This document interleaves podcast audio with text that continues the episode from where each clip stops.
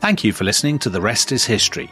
For bonus episodes, early access, ad free listening, and access to our chat community, sign up at restishistorypod.com. That's restishistorypod.com. Are you looking for a view of the world that's a bit different? Hi, I'm Jason Palmer, a host of The Weekend Intelligence, a podcast from The Economist. Join us to hear the stories that matter most to our correspondents and editors. Every Saturday, we introduce you to people and ideas that take you outside the ordinary and expand your horizons one episode at a time. Join us and see the world from a new perspective. To listen free until May 31st, search Spotify for The Weekend Intelligence.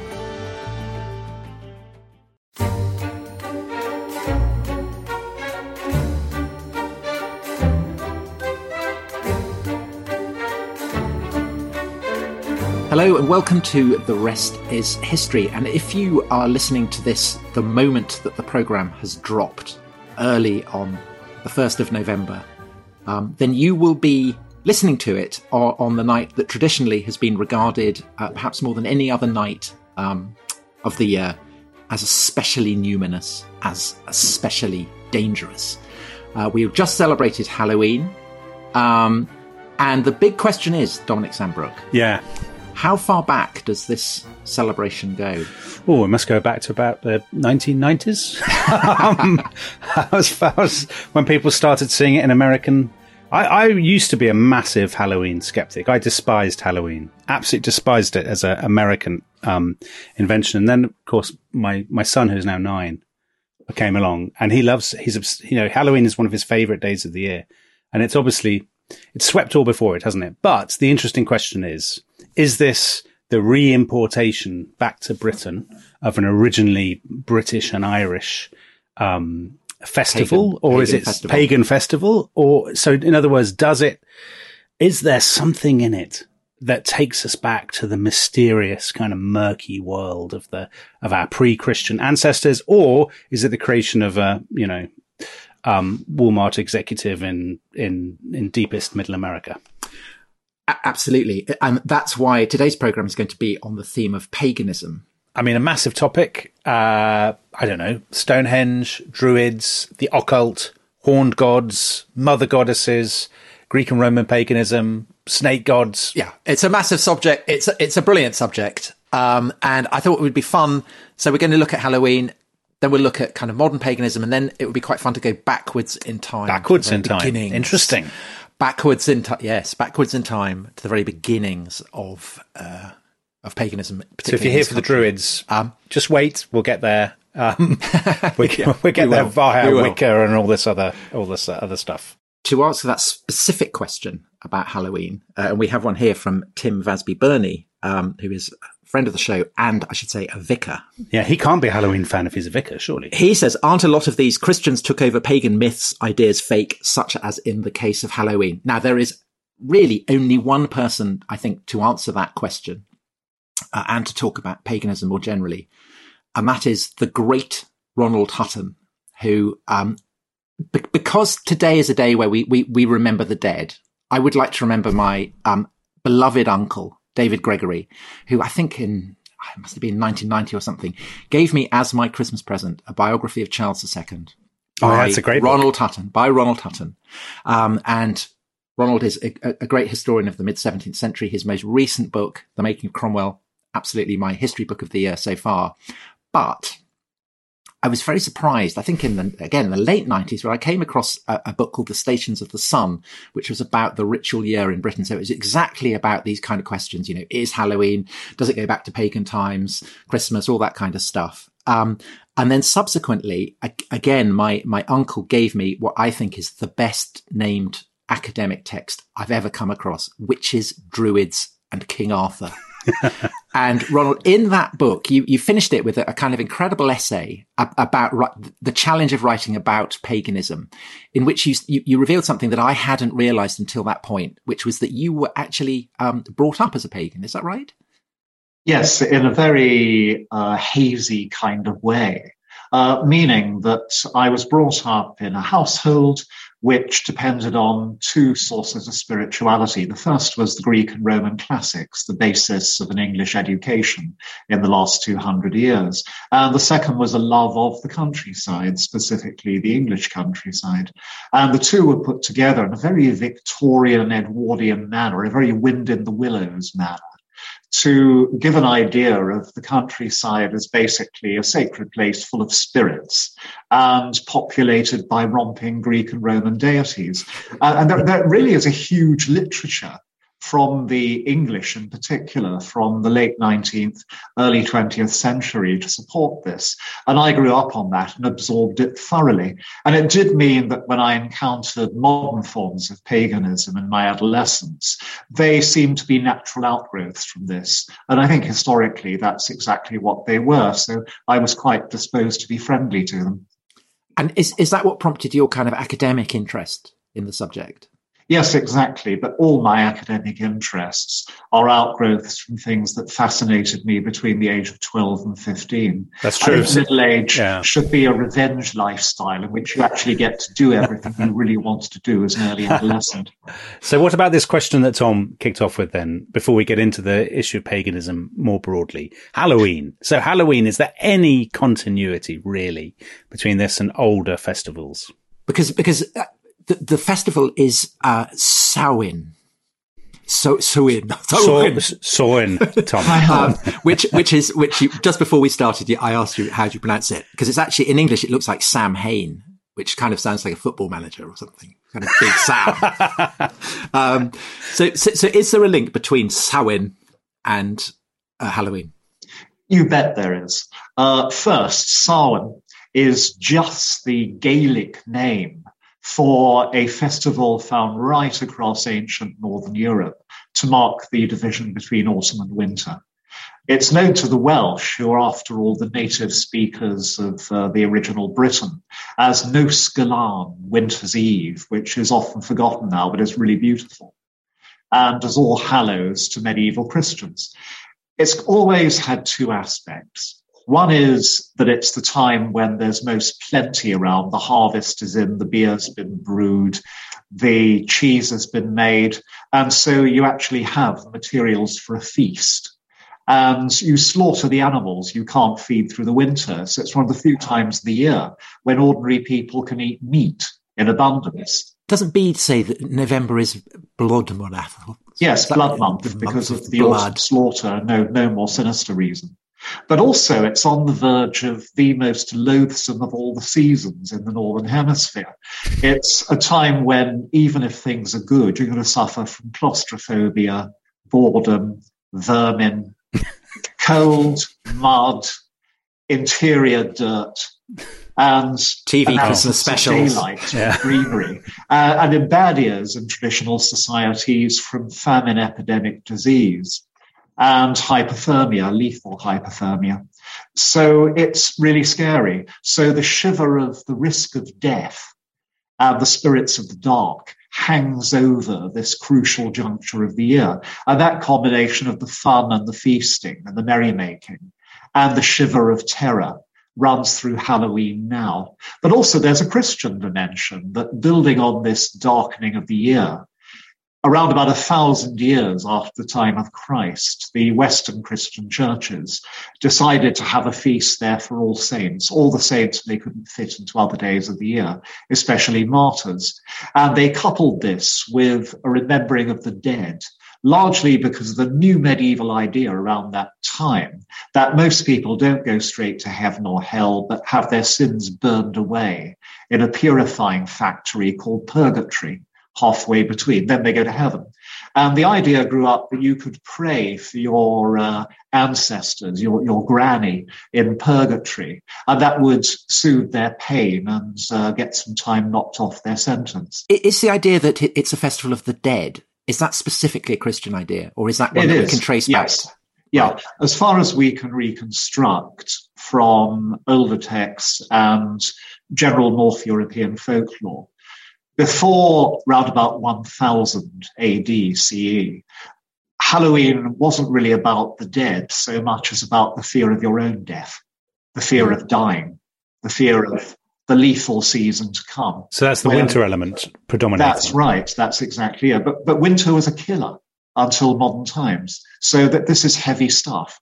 And it was the Christian church that introduced the idea of thinking about those who are already dead and caring for them and praying for them. And in Catholic countries, that goes on to the present. Um, the reason why Halloween is so big in America is the Irish, who remained majority Catholic, took it over with them big time to America when they emigrated there in their millions and gave it to the Americans who commercialized it in the 20th century and then sold it back to us in a classic colonial relationship. so it's, it's, so it's a kind of Catholic revenge on Protestant England for getting rid of it. Not really. It's just the fact there are certain things that Protestantism, uh, like Gets other of, cannot reach.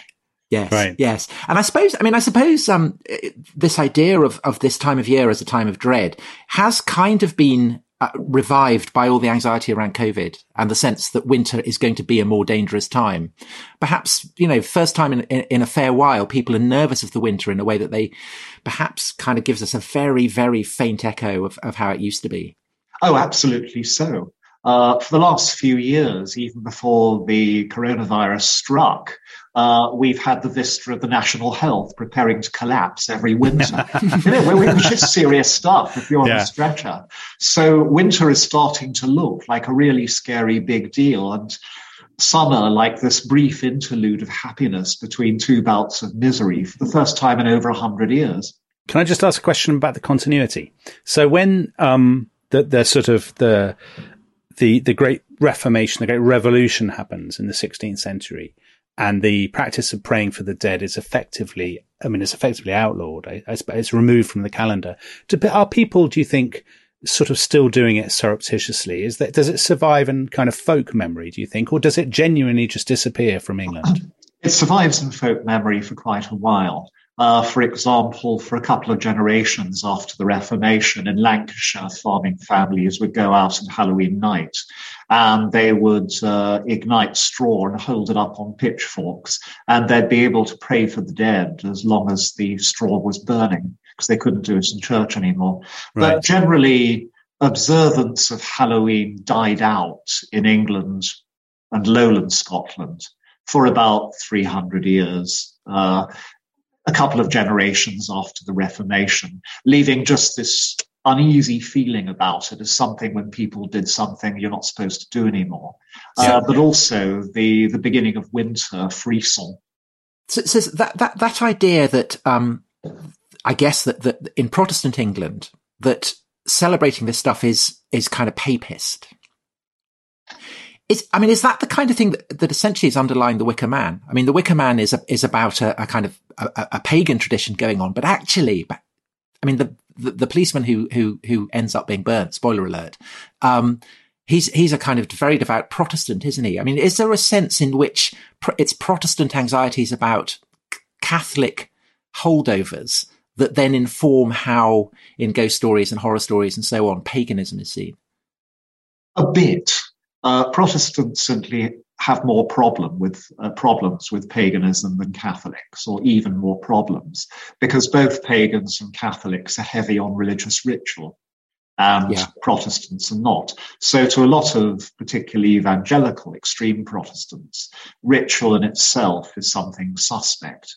But the the Wicker Man motif actually comes from something more modern and uh, still pretty deep lodged. Uh, it, it appears in the 1890s, which is when, for the first time, the English start to realize that uh, a modern pagan revival might be taking place in their midst, the, the, kind of paganism among which I grew up, in fact.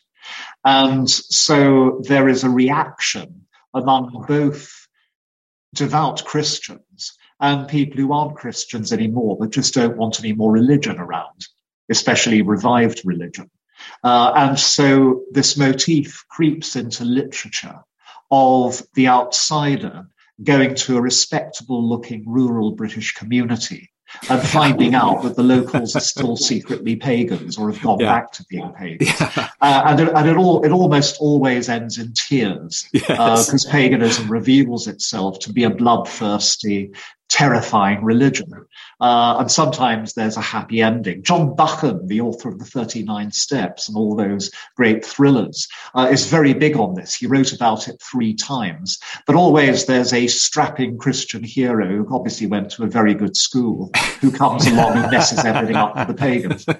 So, Ronald, can I ask a question? You, you, you I mean, this very nicely takes us to that point at the late 19th, early 20th century when, when paganism is clearly, well, it's either being revived or it's being invented, depending on your sort of historical perspective. So before we talk about that, what is it about that moment?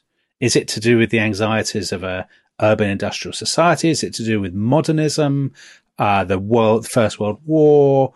What is it about that time that, that that gives people this thirst for, you know, horned gods and mother goddesses and, and this sort of stuff. You're good, Dominic. You, you, have managed to wrap most of it uh, within a minute. Uh, it is about the anxieties. You can come again. it is about the anxieties of urbanizing, industrializing society, which produce this new sense of the countryside as something sacred, something alien, something endangered uh, for which Christianity doesn't really provide an adequate literature as ancient paganism does with its sense of a sacred nature. But also it's the unraveling of mainstream British Christianity. We are turning into a post-Christian multi-faith society for the first time. We're getting large numbers of Jewish refugees settling among us. You have ideas coming in from the East for the first time uh, on a large scale, forms of Buddhism and Hinduism that Westerners are finding attractive. So there is this sense of a, a Christian consensus breaking down. Uh, and there's also a, a kind of middle class, upper class fear of the newly empowered swarming masses of the huge new urban working class with its trade unions and its music halls and the sense that it might just shake off the middle class, uh, rather like a horse shaking off flies in uh, Orwell's, George Orwell's image. Uh, and also that of this vast colonial empire with these huge numbers of subject, ethnically different populations and this tiny precarious elite of Europeans governing them. So there's an enormous whirlpool of anxieties there with paganism bobbing around in it. And is paganism satisfying those anxieties or is it generating them?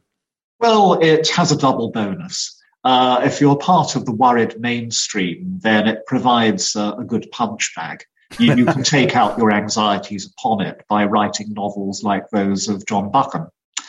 On the other hand, uh, if uh, you've been brought up on cold baths and, and preachers, the idea of uh, an ancient religion with revered old rather beautiful texts and a tremendous art that basically tells you it's okay to roll in the grass, get naked, enjoy sex, and uh, and have fun. Which uh, which can be alluring. Which Kenneth Grahame's wife did, didn't she? Uh, and, and, Kenneth Grahame on their, their kind of wedding morning, they rolled around in dew. And he famously wrote in, in Wind in the Willows, wrote a vision of Pan, who becomes, I guess, a kind of emblem of that, that movement.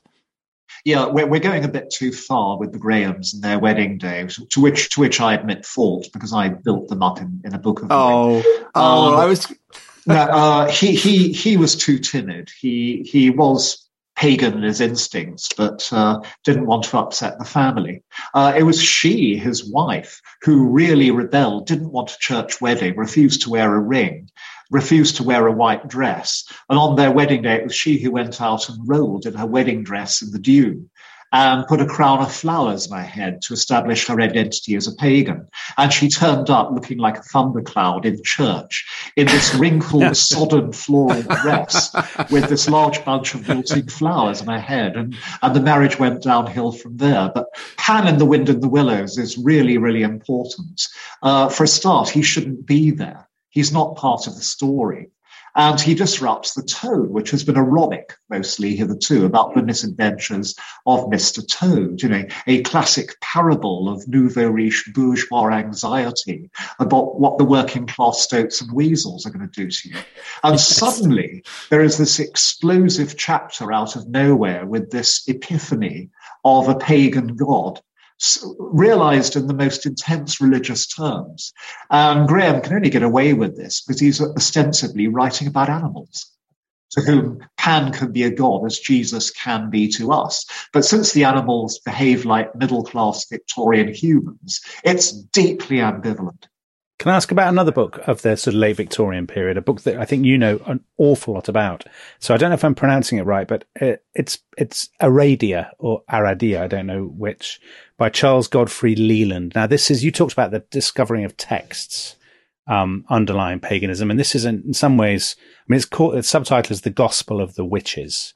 Um, and this is a book I think you did. Am I right in thinking you you spoke about this when you were twenty or so in a in a public debate defending it, and then changed your views? So this is a book that pretends to, or claims to be, rather pretends is a loaded word. It claims to be the the account of witch a, a surviving witch tradition in Tuscany, and, and that this became a foundational text for. Well, this did become a foundational text for modern paganism, didn't it? Certainly did. It deserves to be. It's beautifully written.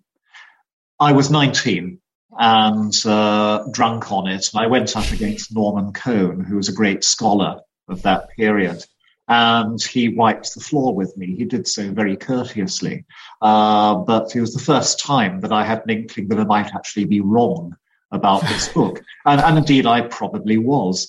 The late 19th century is the great age of folklore collecting all over Europe, in which urban intellectuals are going into the countryside and collecting stories and customs from ordinary rural people in the belief that they are living fossils of ancient belief and ritual. And one of these is Charles Godfrey Leland, an American left wing adventurer, a, a great radical and a believer in revolution who goes to live in Italy for a long time. And he comes out with a lot of Italian folklore, which everybody reckons is genuine, and Aradia, which is supposed to be a gospel of a pagan witch cult. Now, the idea that a pagan witch cult had been there was something raised earlier in the 19th century. The idea that the people persecuted as witches in the notorious witch trials of late medieval, early modern Europe, were practitioners of a surviving pagan religion, had been suggested from the 1820s onwards as one solution to the problem of why there were witch trials, why rational Europeans should do something so dreadful and stupid as putting people to death for presumed satanic conspiracies. And what Leland did was produce what he thought was or claimed was the actual gospel of this pagan witch cult. Ever since then, A, no historian of 19th century Italy has come across any other evidence of such a cult. B, it's easy to see where the image in the book is coming from. It's coming from the portrait in the witch trials. The same cast of characters is there, the same motifs. And C, analysis of the manuscript shows that he did have a collector, a local, who came back with the stuff, but there's no proof she produced the manuscript. And it doesn't seem originally to itself have been composed by somebody who spoke Italian fluently or knew it. So the whole thing looks decidedly fishy. Uh, the good thing about it is, to go back to my original statement, it is beautifully written and quite inspiring for those who want a rebel, countercultural witch religion meeting out in the woods. Right. And I, I remember in the 1970s, I think it was the, the Reader's Digest Guide to Folklore. It kind of had a image of a, a horned man on the front. Um, and it had fabulous illustrations. And in that, there was the very exciting thesis that William Rufus, um, who is shot in the New Forest, um, that this had been part of a, a witch cult and that he'd offered himself up as a living sacrifice. That seems um, very implausible, Tom. Well, uh, we, we, you know, we have the, the, the world expert on this. Um, that's not true, is it? That didn't happen. Uh, I'm not a world expert on this. I don't think anybody should be a world expert on anything. Uh, but the hypothesis you're stating was that of uh, a very remarkable person from the early 20th century, a very good Egyptologist called Margaret Murray, who, to put it bluntly, when on holiday, wrote books about the history of witchcraft, which were highly imaginative, highly speculative, and very popular. And it was she who took the 19th century idea that the people who had been prosecuted for witchcraft, allegedly, had been surviving pagans, and filled it out with quotations from original sources from the period.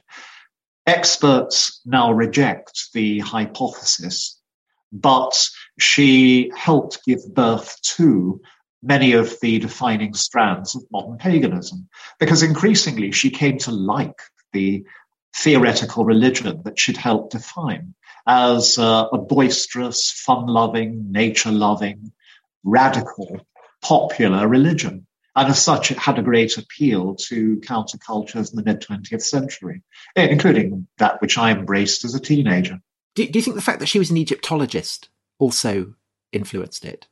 No, not not terribly, except that she was used to dealing with ancient paganism. Right. What really influenced her view was that she was a, a lover of folklore. And indeed, she lived to be over 100. She was an amazing lady. Uh, she became president of the Folklore Society. And folklorists, remember, had been looking for surviving paganism in the countryside for around 100 years by her time. And she just pepped up this picture of the pagan countryside. Can I ask about you? You talked about um, Leland being left wing and, and, revolutionary, and um, the, when you talk about that counterculture, that sort of early to mid twentieth century counterculture, it sounds very it sounds very reminiscent of George Orwell's famously disparaging lines about the kind of people who he deplores that are attracted to socialism. So he says they're fruit juice drinkers and nudists and sex maniacs and pacifists, and we need to get rid of them if the left is to triumph in Britain. Is there a kind of left wing dimension to the to the sort of neo paganism of the early? Is it is it people who are kicking against the system, the capitalist world, the sort of corporate um, increasingly sort of um, homogenous world of early 20th century Britain? No. Uh, a lot of the people who are interested in folklore collecting are either notably left wing, looking for a socialist utopia using the songs and dances of the common people, or they're notably right wing. And the right wing theme is initially dominant in the appearance of modern paganism. Uh, it's a wish for a an idealized countryside in which everything, including the trees, know their place, but uh, in which there there is a libertarian streak because the right. common people can still have their fun. Uh, Merry England, after all, is, is, very much a conservative idea in the 19th, early 20th centuries, in which the Lord lives in his castle and everybody else dances round the maypole and uh, uh, has a good frisky time at midsummer uh, and is happy. Uh, and you're free of all the angst of, of revolution and socialism. Could you, if you were doing a sort of family tree, and I know this is a huge stretch, is it is it a sort of cousin of, or is it related distantly to kind of the, the kind of world of pre-Raphaelitism and William Morris and and that sort of thing? Do you think? Yeah, it is related and not too distantly to all that. So paganism, the, the barometer of the interest in reviving paganism, swings back and forth between radical right and radical left from the 1800s, I'm speaking literally here, the beginning of the 19th century onwards. And the first people to start celebrating bringing back paganism are the Romantic poets. Yeah, I mean, so Keats and everyone. Yeah, Keats, yeah. Shelley, yeah. Wordsworth, uh, especially Keats and Shelley, who were really, really big at it and actually worshipped pagan deities a hundred years before Kenneth Grahame met Pan beside the Thames. You get Shelley hanging up a garland to Pan in the woods and building an altar to him. And there's that wonderful sonnet by Wordsworth about wishing he could see Triton and belong to a creed at war or whatever it is, that, that the world is too much with him. And I guess that must be a huge inspiration. It is, but Wordsworth's, uh, as you've just said in that stanza, distinctly iffy about yes. paganism. yes, it sounds great, but I, I, I can't quite go there. I've got to keep my boots and my frock coat on. yes. uh, but, but Keats just gushes love of paganism and also weariness with Christianity. Uh, and so does the arch rebel Shelley. Yeah. I think, I think we should take a break here, uh, because, um, Ron, you said that you needed coffee, so I think you should go and get a, get, get a coffee. Um, and when we come back, I think that could we look at the question that's kind of been hanging over this, which is, um, is this revival of paganism in the 20th century, is it drawing on ancient traditions that go back all yeah. the way, um, you know, to, to, pre-Christian world or not? And if not, then where does it come from? What's, and how does it, what's been the story of its evolution over the 20th century? So yeah. we will be back in a few minutes.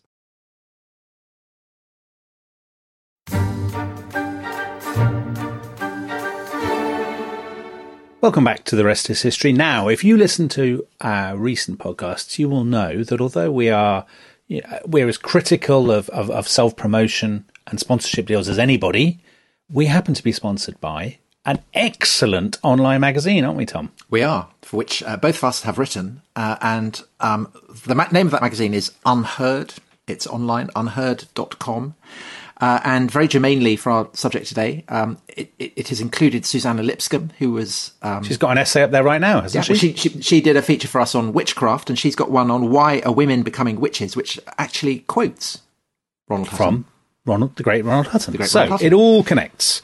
And basically, if you're listening to this podcast, you can get a special deal with UnHerd. You go to unherd.com slash rest and you get three months free membership. So you don't have to pay anything and you can cancel it at any time. And you know the rubric. It's a sensational bargain. Sensational bargain. You can read lots of Tom Holland stuff, and it's great. So go to UnHerd, subscribe. Your life will be all the better for it. Now, back to the show. Ronald, we have a question here, a great question from Barry Grogan, one of our listeners, friend of the show. He says, Does paganism, in its popular understanding as exemplified by bearded men at Stonehenge, bear any actual resemblance to the pre Christian beliefs of Britain? Well, there, there, are two different answers to that. Uh, first, is it invented in the 20th century? And the answer is yes and no, because there are streams of connection that come down directly from ancient to modern paganism. And they are created in the ancient world, they reflect the ancient world, and they connect straight to the modern, like the custom of ceremonial ritual magic, invoking spirits using elaborate equipment and conjurations, like its downgraded but more useful folk equivalent of popular magic, simple spells and remedies uh, used by cunning folk and wise folk, like seasonal customs, because there really are calendar customs in Britain, which do come down from the pagan ancient world, and they come down to the present. Customs, dances, rituals. And finally, and I think most important, the unending love affair of Christian Europeans with the pagan ancient world, particularly the art and literature of Greece and Rome, but also Irish medieval, Norse medieval mythology reflecting paganism. The crucial difference between this and modern paganism is that all these streams are carried on by people who seem to be, to some degree or another, Christian. Whereas in modern times, all four have been recombined and pagan goddesses and gods put back in to create a viable and, uh, in modern terms, completely authentic pagan religion.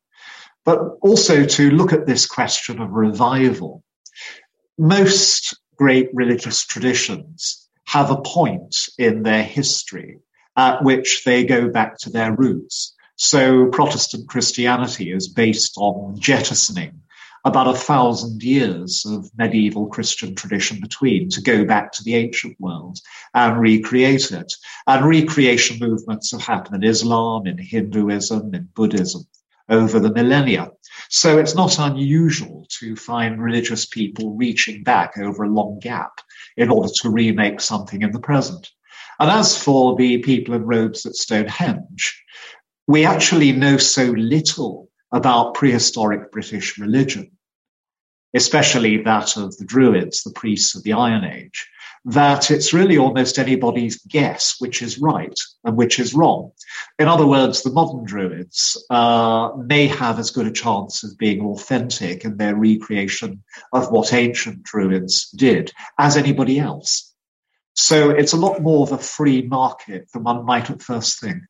Yeah, could could, could I? You you mentioned um, before the break that there was kind of radical left wing and a radical right wing um, enthusiasm for paganism. Um, I suppose the most notorious um, right wing enthusiast, certainly for the occult, and I don't know, maybe for, for paganism, would have been Himmler.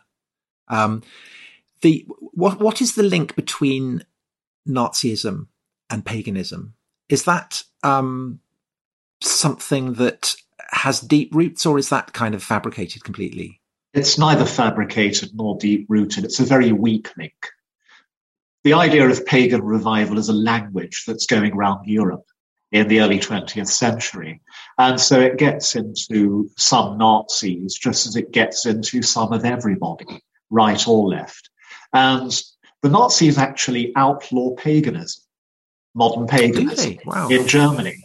Yeah, along with Freemasonry, occultism, and indeed naturism, anything which gets people together in private societies in which they might just discuss politics, that they're wiped out. Himmler is really the only one among the Nazi leadership with any interest in paganism. And as you'd expect, perhaps, it's an extremely batty, idiocentric, vamped up vision of paganism, infused with colossally unrealistic ideas about nationalism.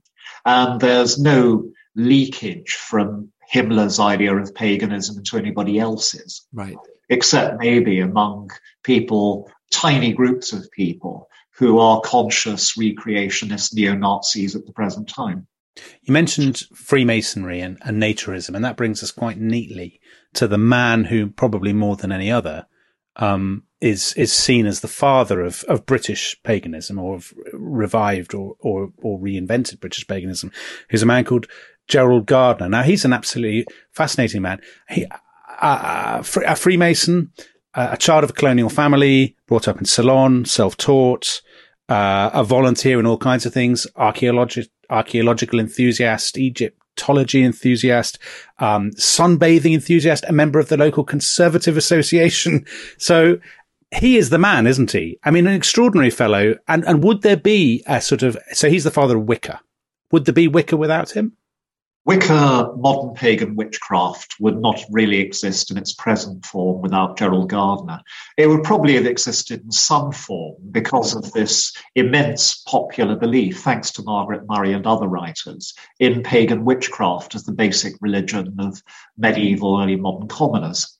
Uh, but what Gardner did was put a framework around it. He was definitely the publicist of Wicca and he was definitely one of the creators of it. Whether he was the original one, whether he was single handed initially, we don't know. The evidence isn't there. But without Gerald Gardner, we would not have modern paganism in its actual form. And he sets it up in a in a in a former. I mean, I, I, this this sort of people who know nothing about this will be unsurprised. I, I suspect to hear he sets it up in a former naturist resort. Does he? Is that where the first coven is is established? Well, we don't know where the first coven was established, but uh, his original one was set up in an actual, a living, a thriving naturist resort, or, or to be exact, on a piece of land in the corner of it, which uh, he owns directly. So you've you, have you have described Wicca as the only fully formed religion which England can be said to have given the world that may no longer be true as new religions are being born all the time. I'm perfectly happy to call it the first. Uh, I defend that remark against outraged adherents of almost every other religion in by, by saying that until Wicca, Britain had produced extremely important variants of denominations of existing religions, such as Christianity. Uh, but Wicca was the very, very first religion that seems wholly to have been born in England. And I stress England. As I said, there's a couple, well, maybe it isn't a paradox, but it, it's, it's a religion that claims to be very ancient, that, that looks back to the pre-Christian world, um, for, for its well springs, and yet simultaneously is kind of emerges in 1950s suburban England. Um, is that a tension that kind of has, has run throughout the decades that, that have followed, um, Gardner? It's a simple yes. it's a very dynamic tension. Uh, and Gardner himself uh, had it both ways, which is a large part of the reason of his success. On the one hand, he says that uh, this religion is what's been around since the Stone Age and was persecuted heroically and horribly in uh, the medieval early modern period. On the other hand, uh, once you're initiated into it, you're perfectly entitled to make up new bits of it or even scrap old bits of it according to your taste. So it's at once immemorial and ultra modern, which is the perfect package for a dynamic new religion. And by and large, I, have seen you um, in print rejecting the idea that it's people who are fleeing from the modern world because you pointed out that Wicca adherents are sometimes, you know, computer engineers or, or scientists or something. Is there a particular from the 1950s or 1940s onwards, is there a particular social type that's been drawn to it, do you think? Or is it completely sort of variegated? I'd love to get away with saying it's completely variegated and keep everybody happy, but it's not. Uh, it attracts a particular type of personality and a particular politico-social group. The particular type of personality is somebody who's highly literate, self-confident, eager for uh, novelty and personal growth and self exploration and uh, doesn't feel trashed by life. Uh, that's a particular mindset. Uh, people with other mindsets are going to be attracted to other religions, but that's your classic pagan type. Uh, adventurous, self confident, out to make something of themselves. And as for its socio political appeal, overwhelmingly, it's appealed to countercultural types, uh, people who are interested in radical cultural ideas. Uh, it was a great thing among the, the hippie movement, for example, in the 60s and 70s. That gave it a quantum leap. And it appeals to that sort of person today, uh, which is why the greatest weakness of modern paganism is that it has nobody from the elite anywhere openly a part of it, doesn't have a single leading politician, yeah. leader of industry, high court judge, star, high court thought for judge. the day. no, has, has, a pagan ever been on Thought for the Day? I I just don't know. I just yeah. don't know. I mean, there, there, there is another side to this that being countercultural is a self fulfilling prophecy. If you yeah. seem to be espousing ideas that are against mainstream ideas, then the mainstream is liable to squash you. And certainly I, I know from bitter experience that even to be known to be studying or writing about the history of modern paganism can get you a lot of flack, disdain, horror, uh, discouragement. Uh, let alone somebody who's actually out as a practicing pagan. So if there were somebody in the upper ranks of society, the economy, the cultural world who was a believing pagan, they'd be very brave to admit it. And you have also, I mean, on that theme, you've also written fascinatingly about the challenges of, as of being an academic, a historian, writing about beliefs and attitudes towards the supernatural that in a way modern academics have no way of fitting them in. There's no way to explore the possibility, for instance, that they might be true yeah, absolutely. So, uh, in in a, an openly agnostic way, I leave it open as to whether deities and spirits actually exist, simply because I think it's the honest conclusion. I, I have encountered historically and in real life huge numbers of people who claim to have met deities and encountered spirits. I never have. I, I have no evidence myself that they exist. And so, because these are areas into which human beings ultimately can't go. There's no determinant. I leave them open. Uh, and that, that worries both believers in other religions and atheists alike when I do that.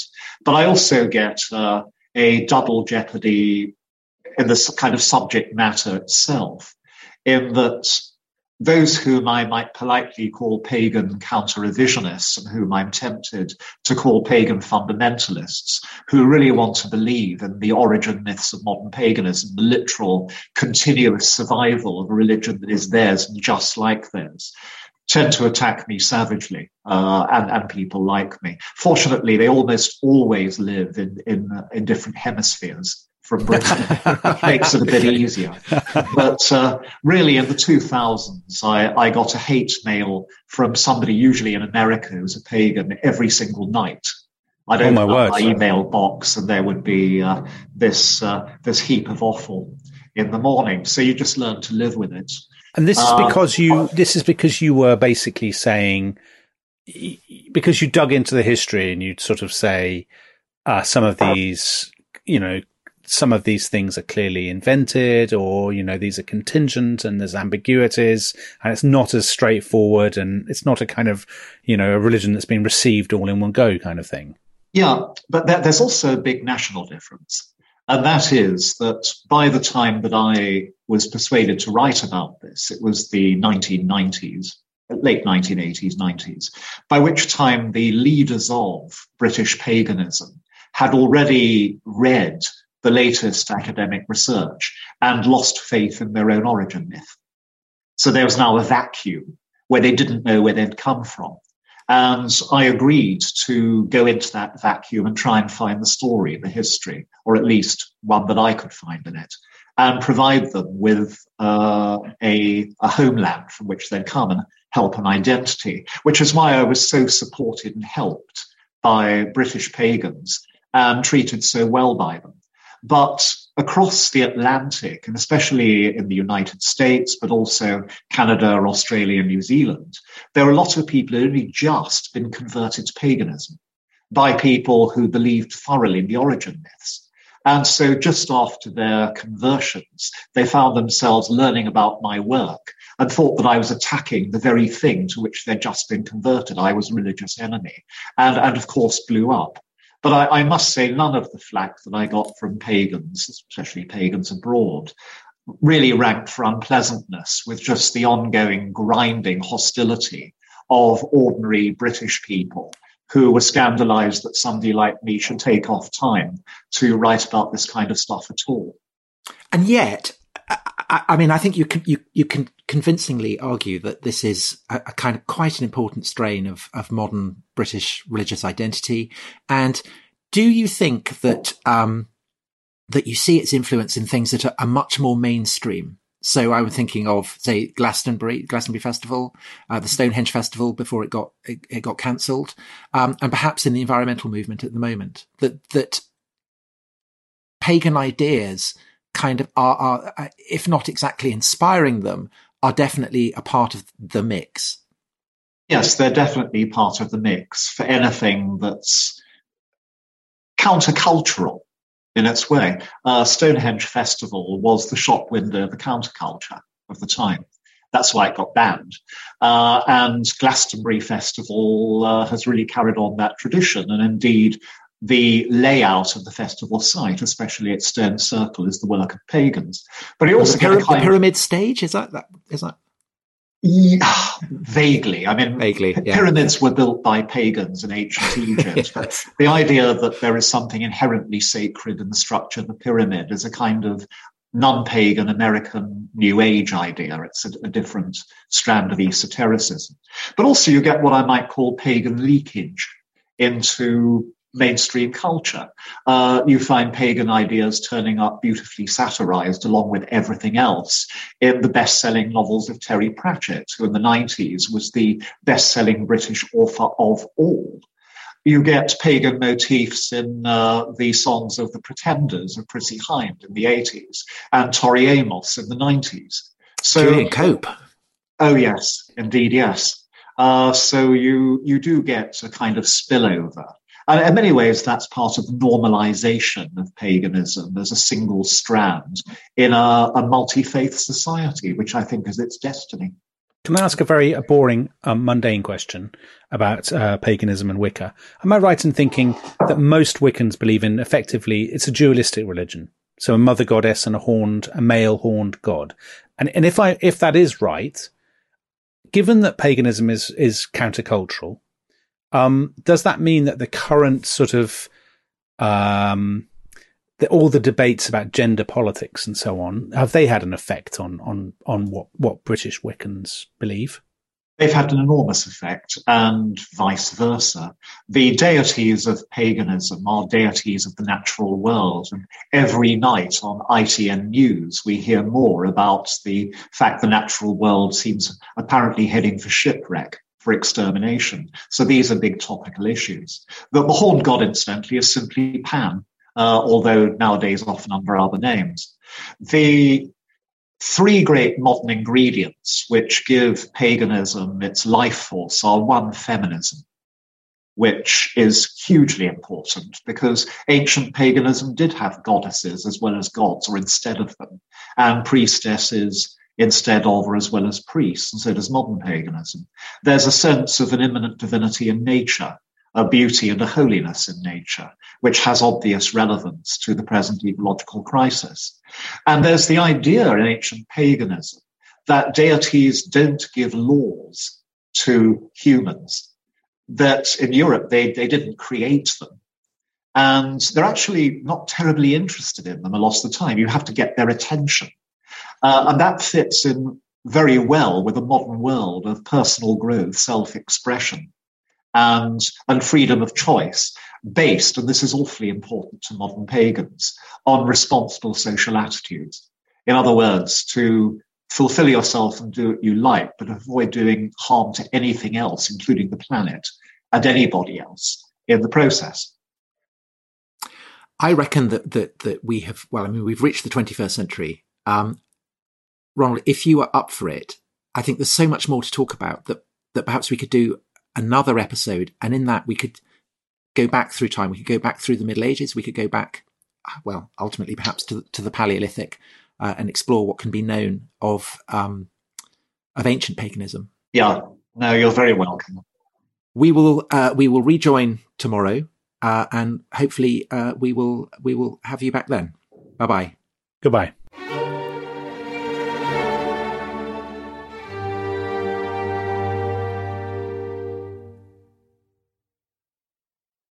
Thanks for listening to The Rest is History. For bonus episodes, early access, ad free listening, and access to our chat community, please sign up at restishistorypod.com. That's restishistorypod.com.